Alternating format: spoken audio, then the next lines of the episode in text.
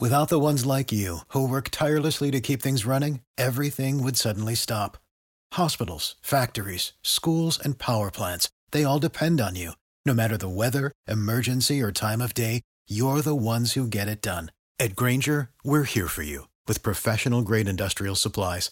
Count on real time product availability and fast delivery. Call clickgrainger.com or just stop by. Grainger for the ones who get it done.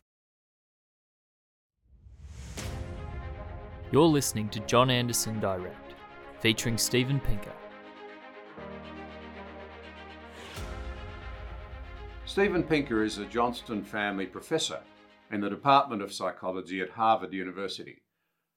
He conducts research on language, cognition, and social relations, and writes for publications such as the New York Times, Time, and The Atlantic.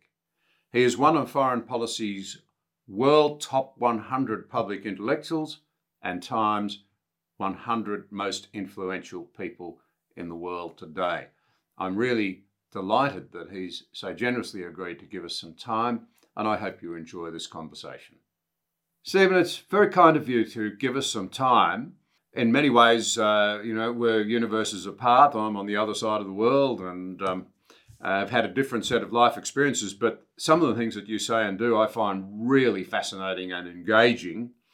Uh, and in a way, I'd like to start with one of them.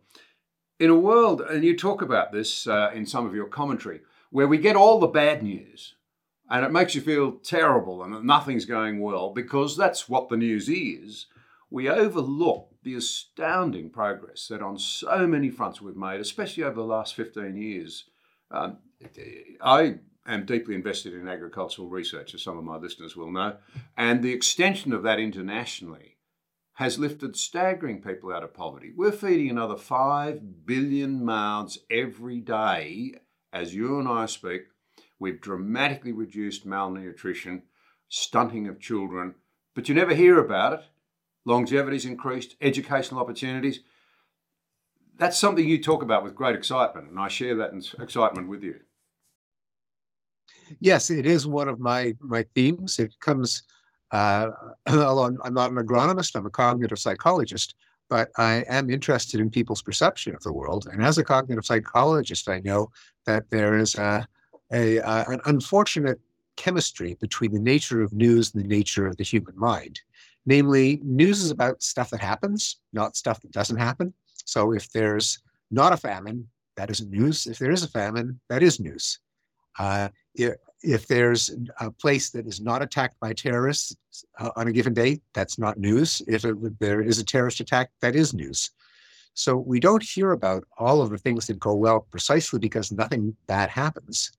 We also don't hear about the things that happen gradually, that increase by a few percentage points a year, that sometimes compound, such as the decimation of hunger, of famine, of stunting, of malnutrition, the increase of, of yields, the decrease of the need for fertilizer and water to produce a given amount of food. They creep up on us. They can transform the world stealthily, but there's never a Thursday in October that we read about it as a headline. Now, if you combine that with the way the, the human mind works, which is that we, uh, when we judge risk and danger, we don't do the math. We just remember examples, anecdotes, narratives, images. It's called the availability bias. That is, that our sense of probability and risk is driven by how easily we can remember an example. So if we can think of a terrorist attack, of an invasion, of a, a grisly murder, of a famine, of a disease outbreak, that affects the direction we think the world is going. And I've had this conversation with journalists, and I said, you, you are your your mission statement, your your meaning and purpose in life is to inform people, and you're failing because if you serve up a non-random sample of the worst things that happen every day, you're going to misinform people about which way the world is going. You say, yeah, yeah, but you don't understand. People, you know, they they they love you know, uh, narratives, stories, pictures. No one will tolerate statistics or graphs. And I say, well, you know, your sports pages have an awful lot of statistics, and people read them every day. But, the, the weather section has, has has plenty of data. The business pages have commodity prices and stock prices. Why shouldn't people be able to consume the news do the same thing that they consume when they read the sports page and have a set of indicators of the world, such as starvation deaths, longevity, uh, deaths by homicide, carbon emissions. And not all of these things are getting better. Some get worse, but we should know which way they're going. We shouldn't just hear about stories, incidents, anecdotes. Well, we're going to talk in a moment about rationality. So, if I can say up front, two things strike me as irrational. One is this obsession with the bad that you've just outlined. The other is that having worked with many wonderful people who do incredible things internationally out of this country and in concert with people from other countries, often I think they're, a cynic could say they're not acting rationally, there's nothing in it for them, they're doing it for others, which raises all sorts of issues of altruism and even in the end, good and bad impulses. Um, but can I ask you, what how would you describe, in your words, rationality? Why you think it's so important, uh, and and what's its relationship with being morally good? So, rationality is the use of knowledge to attain a goal, um, and uh, it is relative to the goal. There's nothing, no act is rational or irrational by itself, except insofar as it either um, it, it, figures out a way to get you to the goal or, or, or not.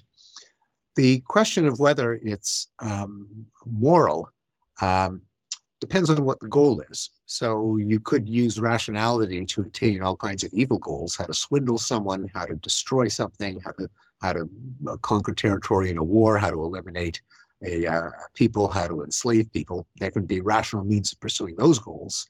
But the thing about rationality is you can always pump up a level and then um, ask for the rational basis of the goal.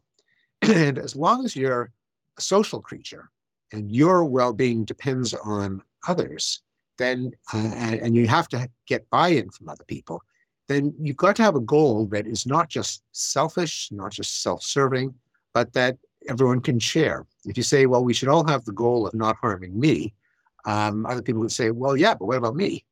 Once you start taking everyone's interests into account, all the potential participants in this conversation, then it pushes you towards goals that are inherently moral, such as the well being of everyone, since anything smaller than that can't be defended as soon as you have to make your case to someone else. Now, you can say it, but they don't have to take you seriously.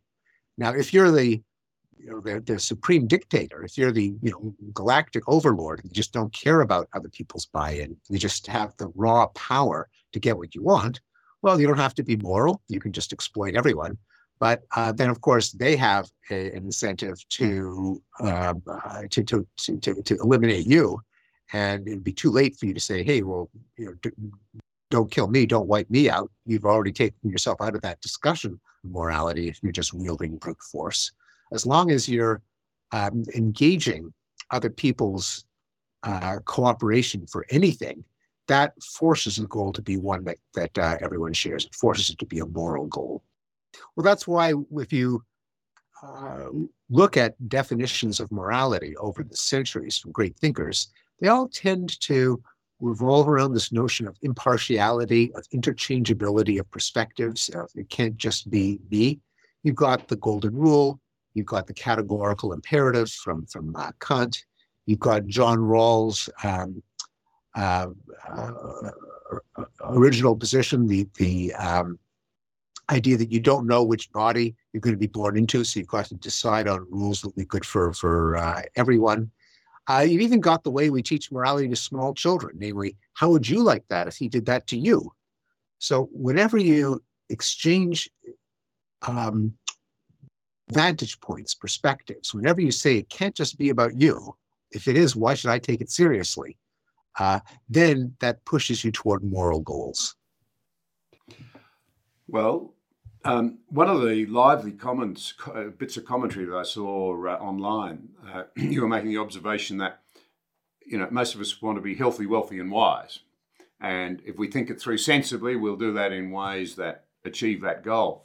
But as I listened to it, I thought to myself, I can really relate to that, except to say that one of the things that really strikes me is that you can be um, knowledgeable without being wise. You can't be wise without knowledge.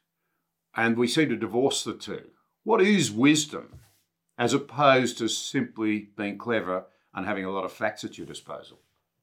Yeah, so I, I don't think there's a standard definition of wisdom, but I tend to think of it as um, setting goals that give you um, satisfaction, pleasure, fulfillment in the long run rather than here and now.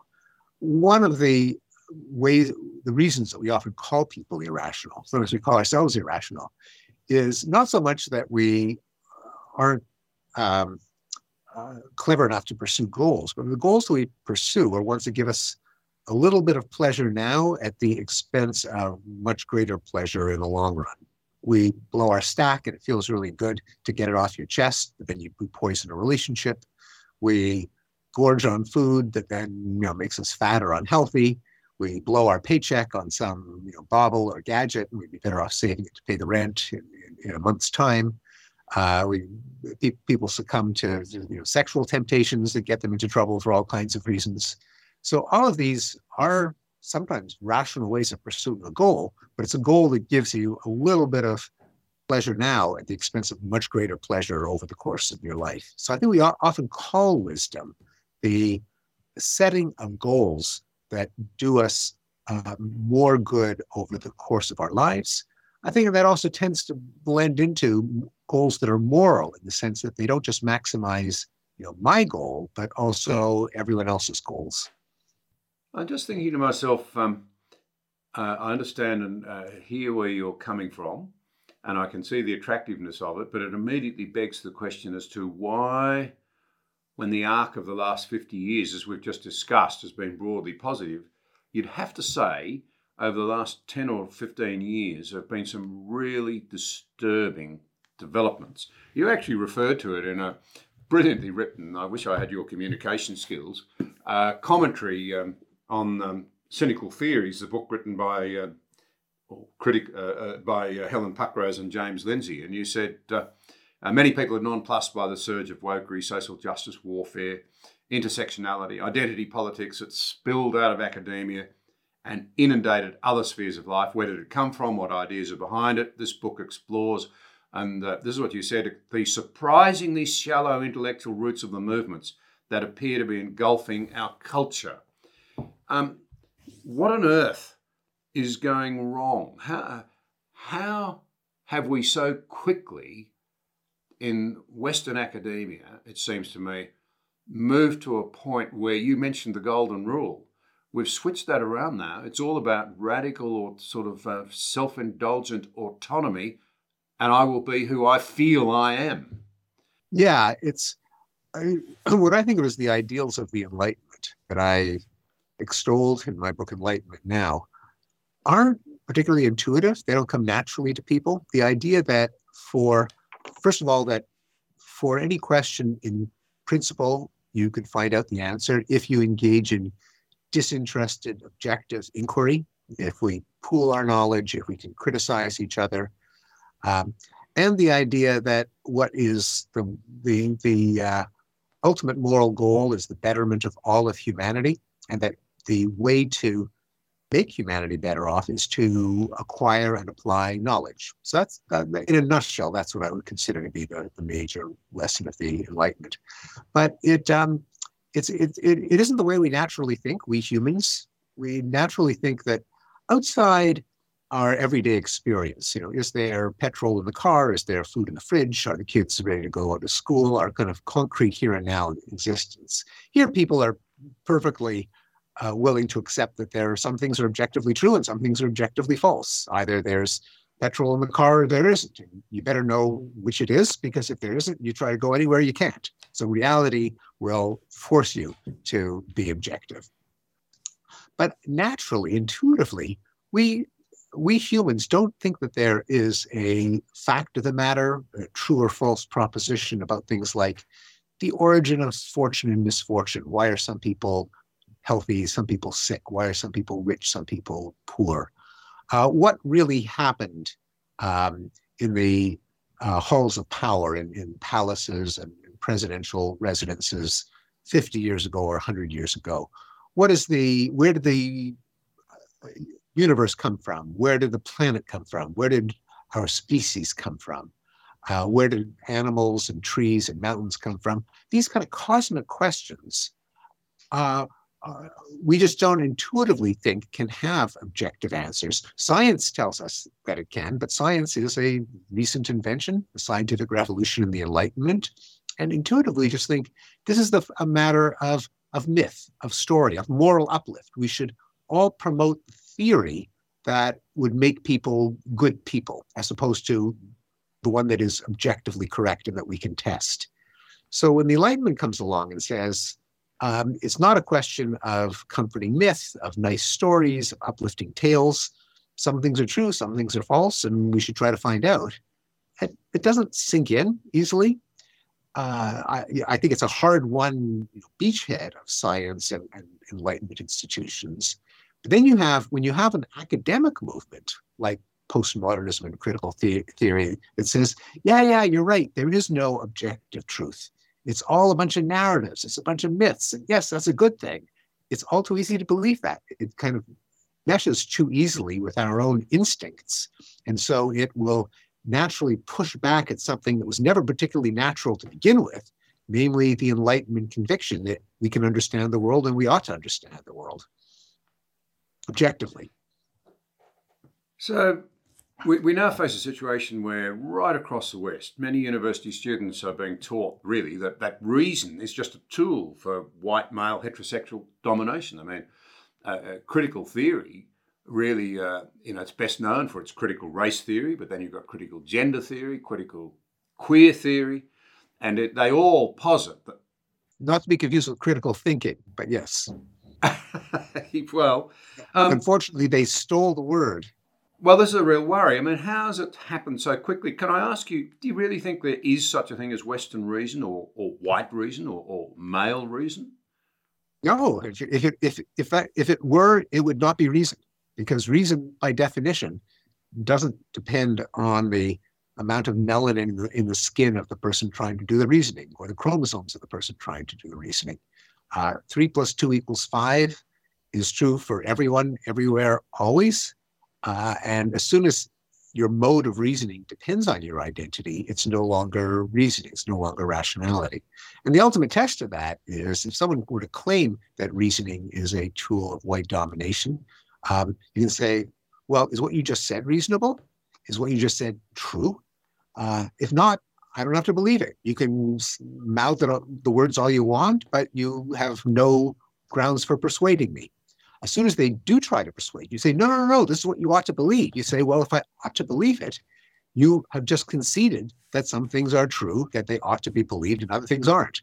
So reasoning, rationality, logic, objectivity, truth, eh, it's a game that you can't get in out of because as soon as you're willing to persuade, to discuss, to argue, you've already committed yourself to truth and rationality we live in a society where a lot of people say you can't really know truth. You know, ah, what is truth? What is it?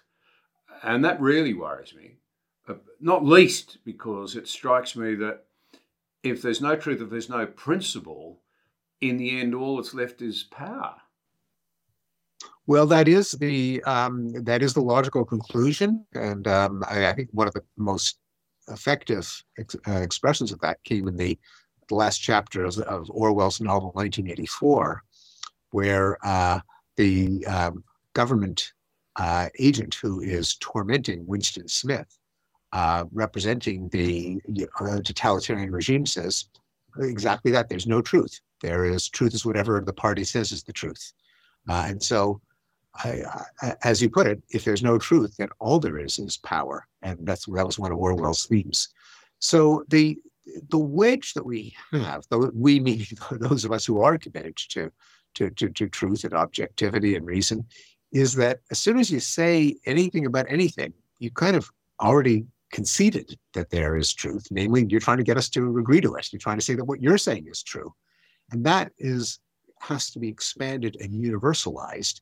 That together with the obvious fact that uh, as we began our conversation, science and technology have done amazing stuff. They've more than doubled our lifespan. They've decimated starvation and disease and allowed us, given us smartphones, and, and they put us on the moon. That can't happen by mythology, by wishful thinking. To be able to do that, you must really have an understanding of how, how the world works.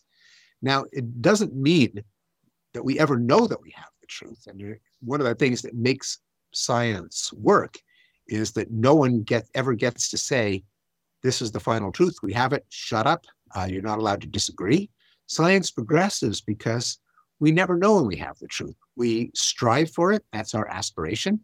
We have reason to believe that we can approach it. We can have degrees of belief in a hypothesis. You can say from a, on a scale of zero, I'm sure it's false, to one, I'm sure it's true. We're never at zero or one, but we could be at 0.37, we could be at 0.62, and we could try to increase our confidence. Uh, but we're never positive, and that's why we, science, and for that matter, democracy, uh, hinge on the ability to express opinions, to criticize, to disagree, to argue. Well, let me come to the area where I know you've done a lot of work and uh, schools, universities. Can I ask the question to what extent do you think our academic institutions today are producing citizens who have been taught to think rationally, to think critically, truly critically, as opposed to critical thinking? Yeah, yes, right. Not to be confused. It's Not a mixed bag. It's a mixed bag. The ones, the, um, you know, often it's the the, the, the so-called critical theorists, the social justice warriors, the uh, political correctness police, who make the most noise and get the most attention and and and, and um, disrupt things the most. There are, though, an awful lot of people in a lot of departments that, especially in science departments, but not only in science departments, um, who are committed to the idea that, that some ideas are better than others, that Things can be argued, they can be disputed, they can be verified, and um, they you know they tend not to hold signs and wield bullhorns and shut other people down. But there are an awful lot of like them in, in universities, fortunately. But on the other hand, as you say, there is an increasing trend uh, in universities for uh, for for authorities or groups to assume that there is only one admissible opinion and that anyone else, anyone who um, uh, disagrees is uh, uh, subject to punishment or silencing. That is a deplorable trend that a number of us are, are trying to push back against. And uh, having you on the side of good on this is a very important thing with your sharp mind and vast experience. And I'm not saying that lightly at all. Um, we cherry pick now. I mean, what is it in our culture that particularly in the humanities, says, well, if the science agrees with our worldview, it's right. So on climate change, we must listen to the scientists.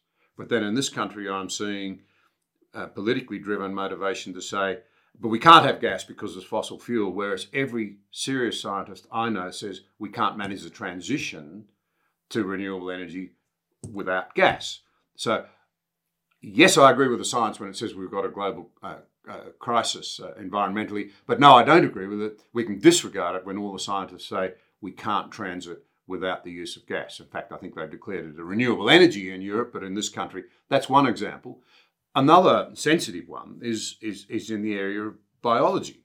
Uh, I think you've experienced quite a bit of heat for merely arguing that men and women are not the same, and that fact rather than discrimination could explain some differences in social outcomes.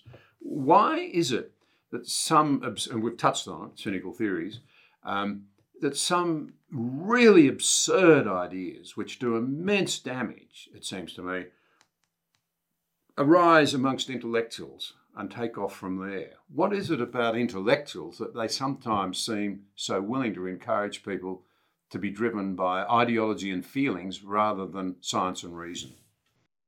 Yeah, I mean, there's a lot of diversity among intellectuals, and so, um, you know, so I wouldn't want to. Is that a nice way of saying some are brighter than others, Steven? some are brighter, uh, although it's it, well, that that is undoubtedly true. Although it's not just intelligence, because there can be you know clever sillies who uh, deploy their intelligence toward a uh, irrational goal. Uh, so uh, a few things. One of them, you know, as, as I mentioned, we shouldn't be too nostalgic for the past because there's an awful lot of error and superstition and bias in the past as, as well. Uh, our human default is that we we start out ignorant of everything, and it's uh, an arduous task to know anything. And so uh, I, I, tend to, uh, to, to to relate it to um, our, an area we started off talking about. Um, just as in, uh, if you ask why is there poverty worldwide, you're kind of asking the wrong question. Poverty is our natural state. The question we should ask is why is there wealth?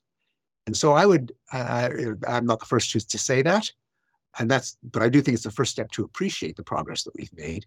Likewise, in the realm of ideas, it's uh, the way I think of it is not so much why is there bias and ignorance and ideology and preference of storytelling over objective uh, fact. That's just the way humans work. The way I would put it is why is there ever science that works and objective truth and rational argument? That's what's the tough thing to, to, to, to implement. Um, and, it's, it's, it's Sisyphean, it's a constant battle. So that's the background. In addition, there may be some things that, that make intellectuals as a profession blind to certain things that intellectuals ought to be the first to be aware of. Uh, intellectuals tend to like top-down theories that can be verbally articulated as uh, uh, here a set of axioms, here's the way you deduce the consequences from them, as opposed to a more bottom-up, distributed wisdom of crowds form of rationality, which you sometimes see in the in the success of markets markets, the whole idea is no one's in charge. No one um, in, in, the government is telling you how many shoes of size eight you should make this month.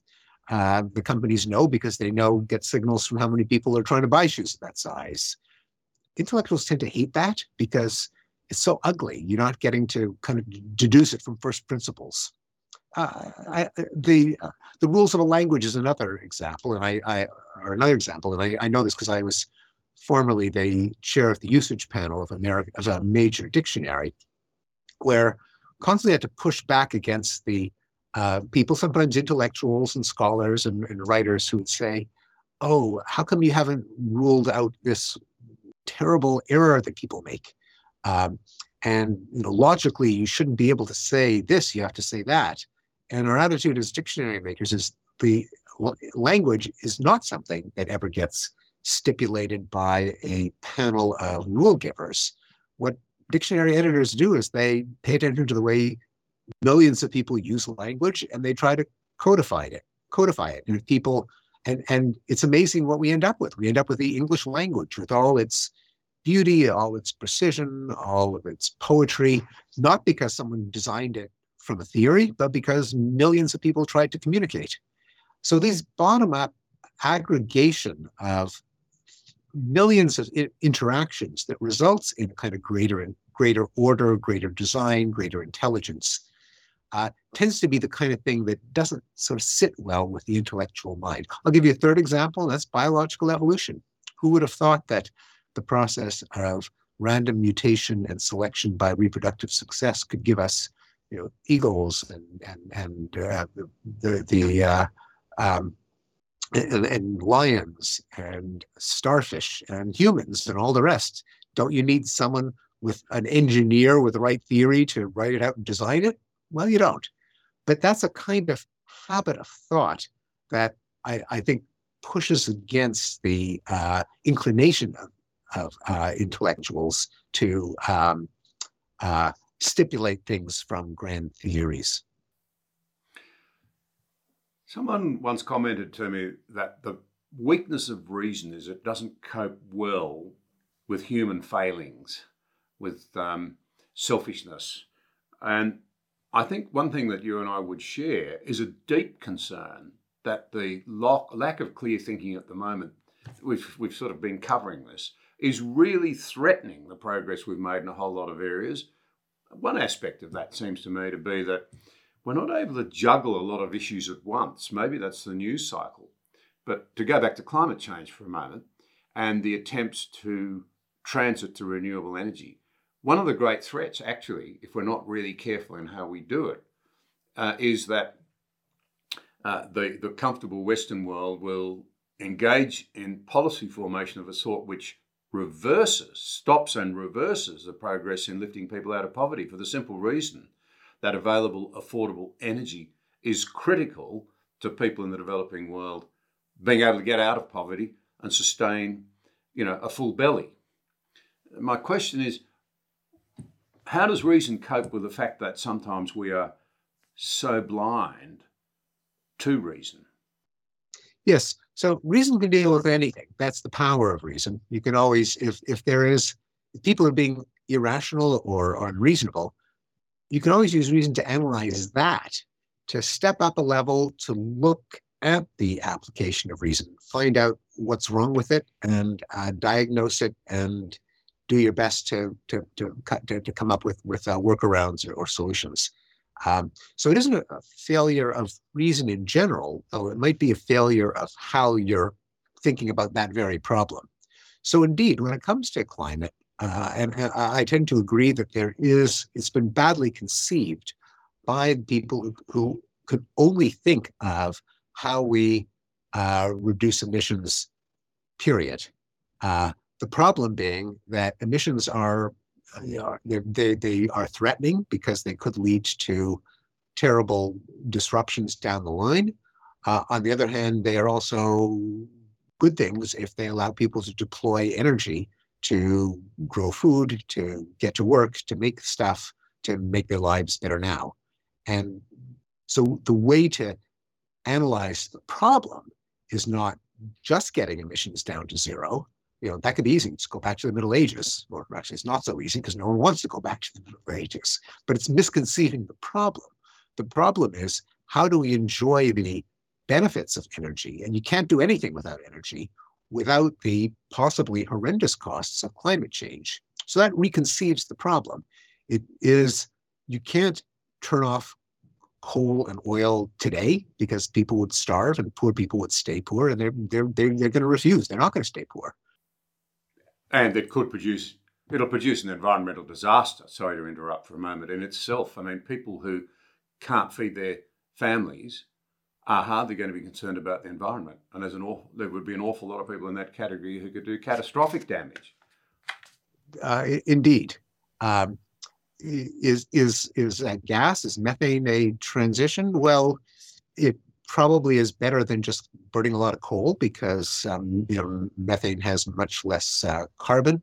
On the other hand, methane leaks are themselves a threat to the climate, and so if we're going to use gas, we've got to tighten the restrictions on leaks and, and uh, transport.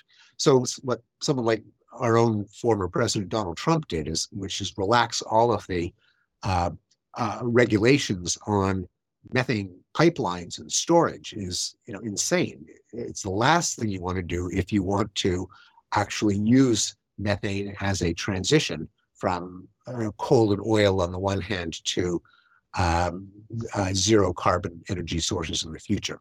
But that, that's a bit of a digression. In general, what you need to do when you realize that the problem is not just eliminating emissions, but eliminating emissions and lifting people out of poverty and not sinking back into poverty. If if if the problem is how do we trade those off, how do we achieve both, then it, it changes your focus. The focus is then on, uh, first of all, on developing carbon-free, abundant, um, scalable, and affordable sources of energy, which you know I myself believe that the nuclear is uh, right up there. I mean, together with new forms of storage for the intermittent energy from renewables like solar and wind, which by themselves can't power an economy because they don't run 24 7.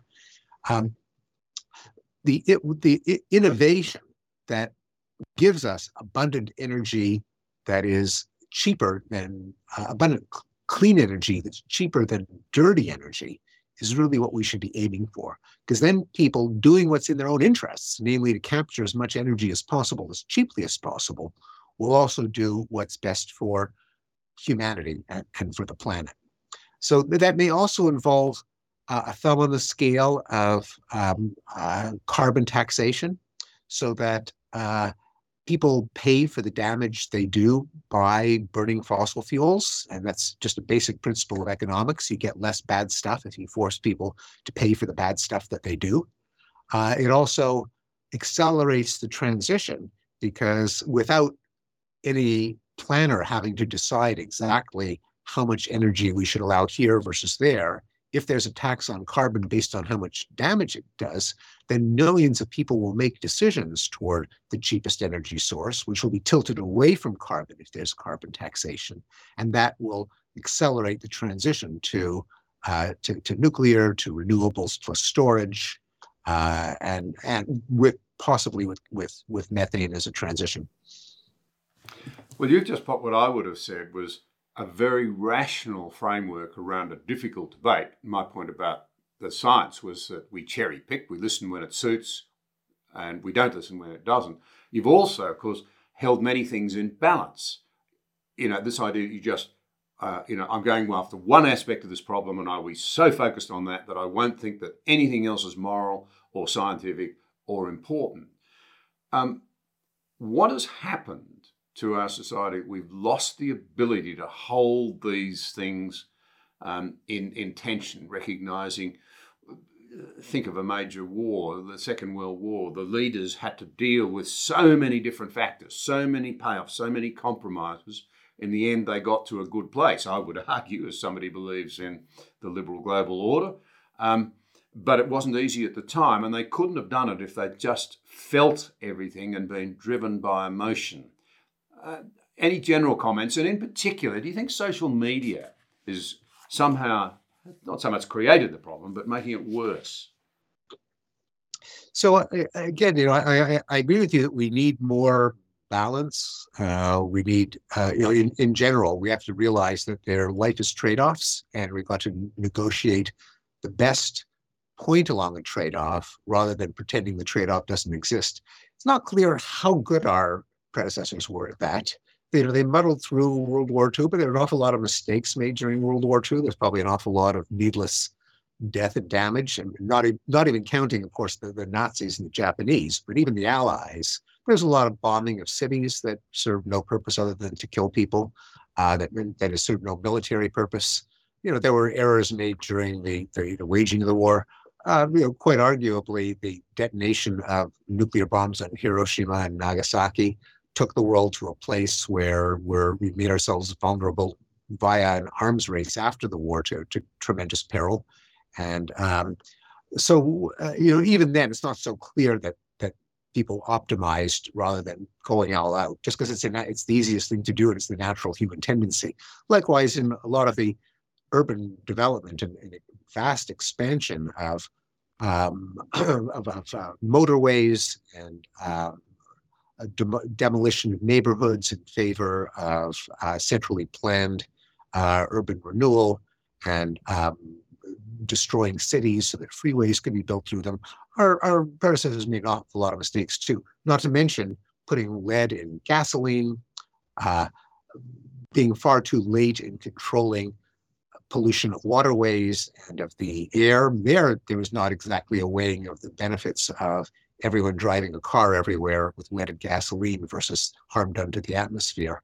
So we often muddle through society, will lurch in one direction and then kind of course correct. Uh, and that that happened in the past too, and it, it's happening now. But it, what it means is this is not a reason to be complacent. It doesn't mean it all works out in the end. It works out precisely because people have this conversation. They say, "Hey, you're pushing far too much in one direction without considering the harm that it does." For 50 years ago, it was cars everywhere and they didn't think about pollution. Now it might be reducing emissions to zero without considering the benefits of energy, especially when it comes to poor countries. So it always involves a kind of um, uh, a discussion, a debate uh, to make sure we don't veer too much in one, in one direction. Social media can can certainly make things worse because there's so little quality control. Uh, that is, anyone can say anything, and, and, what it's driven by is engagement and uh, uh, uh, competing for attention and for retweets and for um, shares, which may not necessarily align with quality and value and truth. Uh, it isn't only social media, though. Uh, at least in the United States, I don't know if, how much this is true in, in Australia. We have um, politicized cable uh, news. We've got Fox News uh, on the right. We've got, uh, of course, owned by a famous Australian. We've got uh, MSNBC on the left. We also have in, in, the U.S. AM talk radio, which is hyper partisan, um, uh, filter bubble of people stoking each other's anger literally 24 7. So they're, they're, it's not just social media, although I think social media is part of the problem.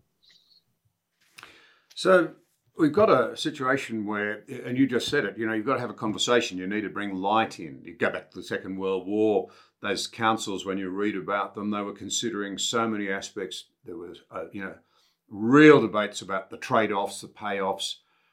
This new absolutism that we see in some sections now of our community means that a lot of good people feel they, they self censor, they shut themselves down.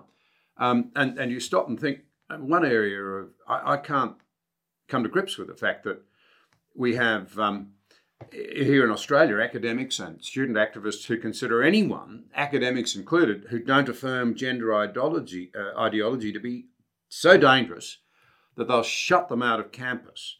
And yet, it's obviously a really important debate today. It's a very heated debate, admittedly, but it's a very important one. You know, women in sport, for example. Uh, you've seen in your in your country just how difficult that will be, and and how often the response is purely emotional uh, rather than sit down and talk through the obvious problems here uh, in relation to simple fairness, uh, uh, you know, in sport.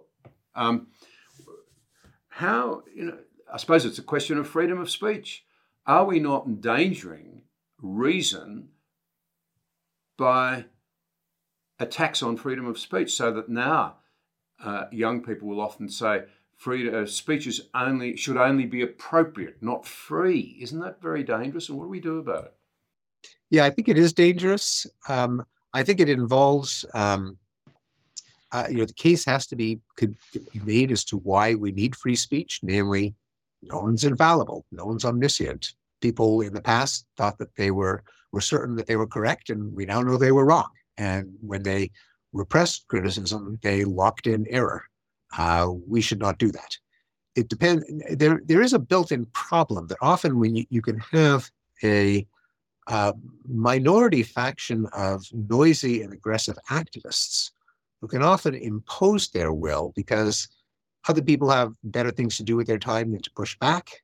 Uh, people can be intimidated into silence if there is a regime where not supporting something means that you yourself are, are considered part of the problem. And so you can get uh, pathological beliefs locked in if there is punishment of, of the little boys who say the emperor is naked.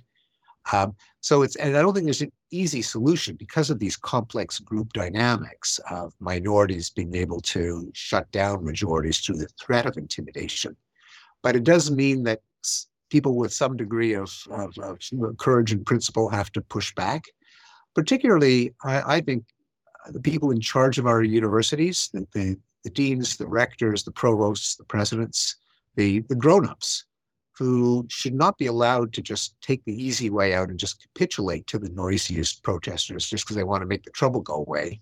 Um, but they should be held accountable to defending policies that uh, are defensible. And these include allowing for the expression of uh, unpopular opinions. I'm, I'm doing that with a group of my colleagues here at Harvard. We have a uh, an initiative about to be announced any day now. Can't really say much more than that, but that um, uh, uh, it's up to the stakeholders in these institutions to constantly make the case, push back, um, uh, entrench, solidify principles of uh, intellectual freedom, because that's the only way our species progresses. Interesting, isn't it, that um, the skill of debating, I don't know about your country, but schools used to place a lot of emphasis on it. So, you know, you'd have two teams and they'd have to present two sides of an argument, and often you didn't agree with the side that you were uh, asked to argue, but it forced you to grapple with the issues. We don't seem to do that structured debate very well anymore. I'm not, you know, so I, you know, I know you're referring to, and you know, I myself actually am not a big fan of formal Oxford style debates with a proposition and two teams and a winner and a loser, just because it engages, it's, it's, I don't think it's the best way to seek truth. It turns it into a combat sport. It, I think it, it, it encourages cheap shots and what we call debating tricks and clever verbal sleight of hand. Uh, on the other hand, debate in the wider sense of open-minded exchange of ideas and disagreement is absolutely vital. Uh, so most scientific debates, for example, are not done with the Oxford rules of the you know, two minutes for the, the, to defend the proposition, two minutes for the negation of the proposition, and then a one minute rebuttal, and a rebuttal to the rebuttal, and thumbs up, thumbs down. And that's just not, not the way scientific debate works. It often is done in writing, uh, even if when it is done live, it's less structured. People are able to say, well, that's not exactly what I mean. That, that proposition states it too crudely. This is a more subtle way of stating it that I am willing to defend. So that's the kind of debate that I do think we need more of. Maybe for high school kids, that kind of structured debate as a team sport is, is good training. But I generally uh, turn down invitations to take part in that those uh, yes or no Oxford style debates. Actually, you may, I must say that's a pretty compelling argument. Uh, you know, I sometimes tune into those Oxford debates, uh, and you get the impression that sometimes it just breeds a certain sort of smug triteness. That exactly, and you know, cheap shots and little put put downs, and uh, so it's it's not my style. But on the the broader sense of debating, absolutely, the more the better. I wonder whether our ability to think through these things isn't uh, somewhat being it's somewhat at risk from the extraordinary development of technology, and, and you and I have agreed how how terrific a lot of that has been in lifting people's life stories. Um, but I wonder whether technology, uh, and I'm thinking here in part of AI, um, is there a danger of it becoming so advanced and so prevalent over time that our capacities, you know, for reason, for interaction, for sorting through problems, if you like, for retaining control of our lives and our society, um, is somehow damaged? We outsource too much to technology. We become too reliant on on uh, others, if you like, including um, uh, the technological sector, to do too much for us? Well, I think any technology does pose risk because anything you do has multiple effects, some good, some bad, and so there are there are trade-offs. Uh, it's uh, uh, that means there's no way of predicting whether the good will necessarily uh, outweigh the bad. In the case of artificial intelligence, there's fantastic scope for, for human betterment, uh, but there, there can also be a lot of mischief. And in the case of, say, the, the AI that has recently uh, appeared in the news, namely the large language models, the chatbots like ChatGPT, it's not clear that the good that they're doing is uh, outweighed by the potential for misinformation and deception. Uh, I'm not sure that that's the way that AI should have gone. On the other hand, things like automatic um, translation has been a tremendous boon. Speech recognition has been a huge boon. If there's, if we get self-driving autonomous vehicles, that will be a huge boon. If we have better um, reading of X-rays, better diagnosis of diseases, better discovery of drugs, uh, all of these have potential, huge um, uh, benefits. If we could put an end to dangerous, boring, uh, uh, drudge-like jobs and have them done by robots and put human uh, intelligence to better use. Uh, on the other hand, if they just do mischief, that is better at impersonation and deep fakes uh, and uh, disinformation, then that would be a case of technology do, doing doing harm. And not so easy to judge whether the harm outweighs the good. Reflecting on the experience of our young people going forward in prosperous democratic countries today. Can I ask you, um, how well placed do you think they're going to be, uh, you know, to uh, take up positions in research institutions, in legislatures, in educational institutions, entertainment, and the media? How, how optimistic are you about the future, given that it, you know, our children and our grandchildren are the ones who are going to take it forward? Uh, how well equipped have they been for it, and especially in view of the challenges we now face? Yes, uh, you know, hard to say. In, in many ways, it's a you know, it's the best ed- educated generation in history. They have all the stuff that we had, plus all the stuff that's been discovered since then. Um, they've got fantastic tools such as the, the World Wide Web and perhaps uh, AI tools for digesting large literatures. Um, there's uh, often new ways of thinking among some sectors of, of uh, younger communities. For example, uh, away from the uh, kind of pugilistic, defend your position at all costs style of intellectual debate that uh, that you and I probably grew up with, to uh, an idea that people should qualify their beliefs by how um, uh, what the degree of confidence is, as opposed to I believe this to the bitter end.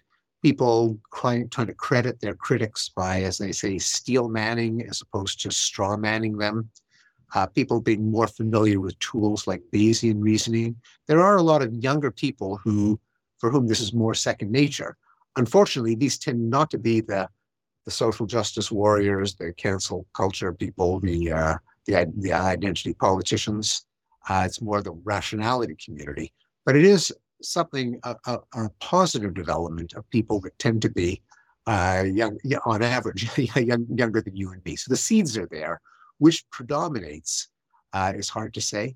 I think there's, uh, and you know, and there are worrying, uh, some worrying developments, contrary to the prediction of about 10 or 15 years ago that students brought up in the politicized um, cauldron of campuses uh, uh, where, where, they uh, think they can censor and shut down debate and call people racists.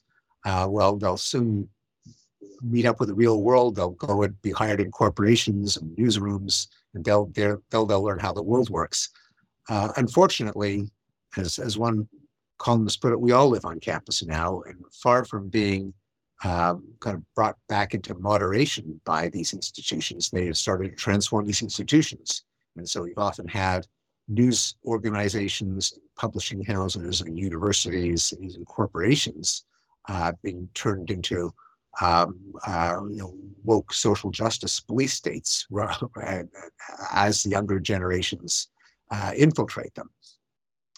Uh, on the other hand, there are always rationality and objectivity have some built-in advantages, which is why I don't think they uh, uh, we, we, should ever despair, even if it seems like the forces of unreason are are, are predominating. And that is, as uh, the famous saying goes, reality is that which, uh, when you stop believing in it, doesn't go away. The laws of logic are always the laws of logic. Reality always is reality. And you're going to find out that if you impose dogmas, the world is going to push back. Your solutions aren't going to work. Uh, as you, you can't use brute force forever. Um, you yourself get old, and there are other generations coming in. You yourself will be uh, under the uh, influence of someone else, and you'll have to persuade them. When when you start to open the discussion up, there's certain directions that it's bound to go in. You can't just insist that everyone who disagrees with me is a is a bigot, face to face. You can't uh, to repress people if you sometimes need their expertise. So not to say that things will necessarily get better, but there are at least inherent forces that uh, put some brake on the takeover of institutions by this kind of intellectual intolerance. Plus, we also have to make it a goal, make it a cause, make it a thing uh, to push back when, when there needs to be pushback. The um, late Rabbi Jonathan Sacks, shortly before he died, I talked to him in London, uh, and he was engaged in a really interesting little project. He was driving literally around, as I understand it, uh, from memory, he, as he described it, uh, around Britain, just quietly talking to young people about how they saw the future. He said two things jumped out at him. One was that um, they had no sort of, most of them, identifiable source of um, a moral compass, if you like, because of the breakdown in traditional faith and um, loss of confidence, I suppose, even in, in, in, their own culture. So, what they tended to do was to identify someone they admired. It might have been a grandmother or an uncle or a neighbor or a friend of their father's and try and emulate them. That was how they tried to sort of work out how to live their lives. So, that was one interesting concept. The other was that they're very aware that it's going to be tougher for them. You know, that, that they're not likely to enjoy the freedoms and the prosperities that their parents enjoyed because, frankly, we haven't run Western economies very well. That's one of the major reasons for it. But then there are other challenges. Um, we know that despair and anxiety and self harm are running at very high levels amongst young people. Any thoughts on how we can encourage them to see the undoubted challenges before them, including those that you know we've created for them, frankly, as as challenges to be overcome, to be tackled, to be seen as something to, as you might say, rationally think through with an objective of turning things to advantage rather than giving way to despair, which I suspect a lot of young people are feeling um, prey to. Yes. So, and I, I, I knew and I loved Rabbi Sacks. He, he called me his, uh, and, and my wife, Rebecca Goldstein, his favorite atheists. I had a very warm relationship with him and a number of public events with him, and I, I, uh, I, I miss him very much. Um, I don't think it's so much here, the problem is there's a loss of any kind of moral compass or moral reasoning uh, or moral conviction. The problem is that it's often stated as a battle of good people and evil people, where the evil people are the racists and the transphobes and the uh, and, the sexists. And uh, the problem with uh, the problem with climate change is that they're the evil oil companies and uh, plutocrats. It is a kind of morality uh, and I, often I think the world has far too much morality because morality is exactly what licenses people to, to punish the evildoers. And so tremendous harm is caused by, by at least the wrong kind of morality. Uh, I think, that, but there has been a failure to articulate what the right kind of morality is, and that's making people better off. That is, make, pushing back against hunger and disease and war and, and uh, violence and, and uh, accidents. Uh, our educational system, our media have to focus on that, have to remind people of really how much progress has been made and therefore how much progress uh, is reasonable to, to strive for.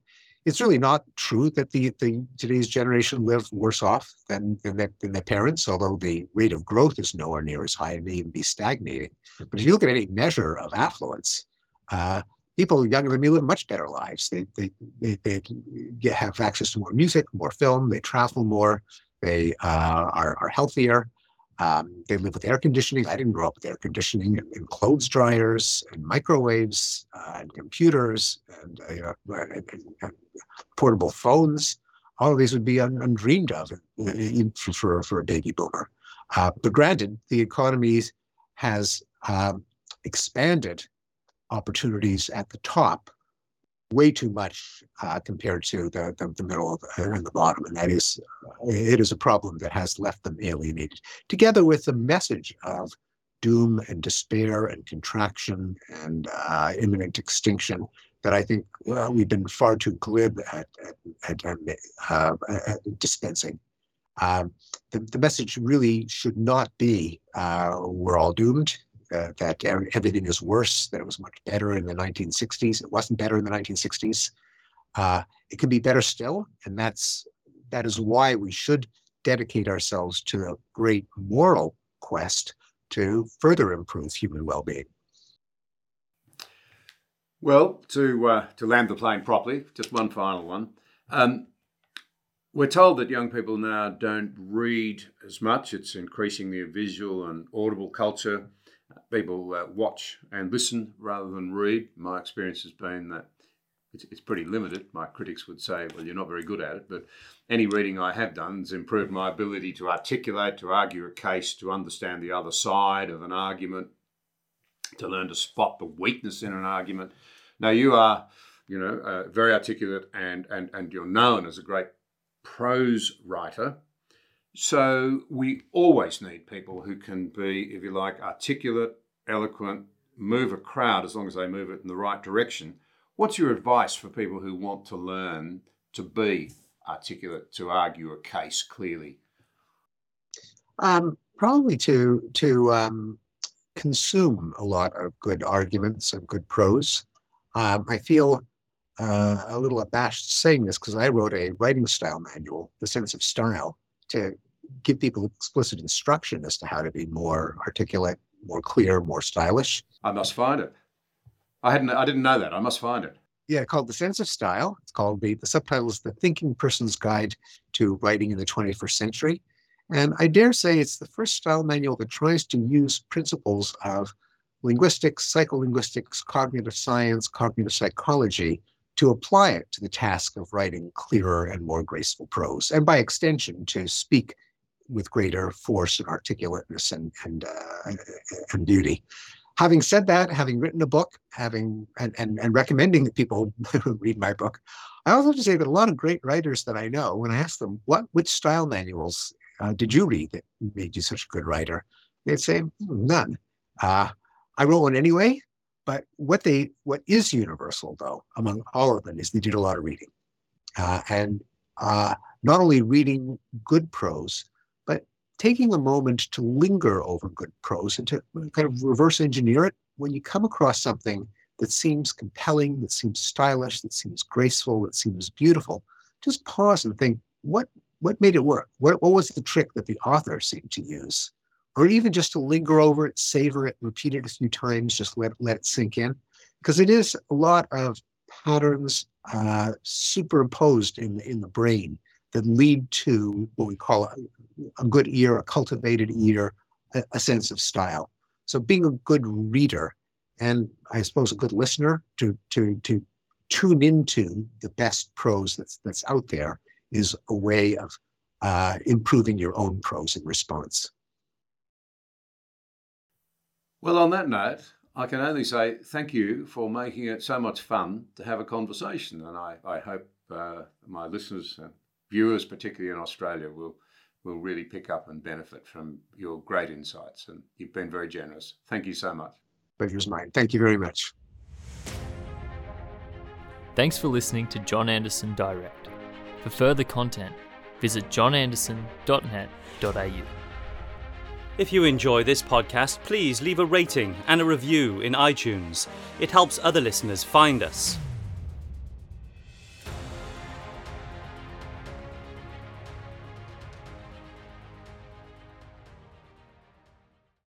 Without the ones like you, who work tirelessly to keep things running, everything would suddenly stop. Hospitals, factories, schools, and power plants, they all depend on you. No matter the weather, emergency, or time of day, you're the ones who get it done. At Grainger, we're here for you with professional grade industrial supplies. Count on real time product availability and fast delivery. Call clickgrainger.com or just stop by. Grainger for the ones who get it done.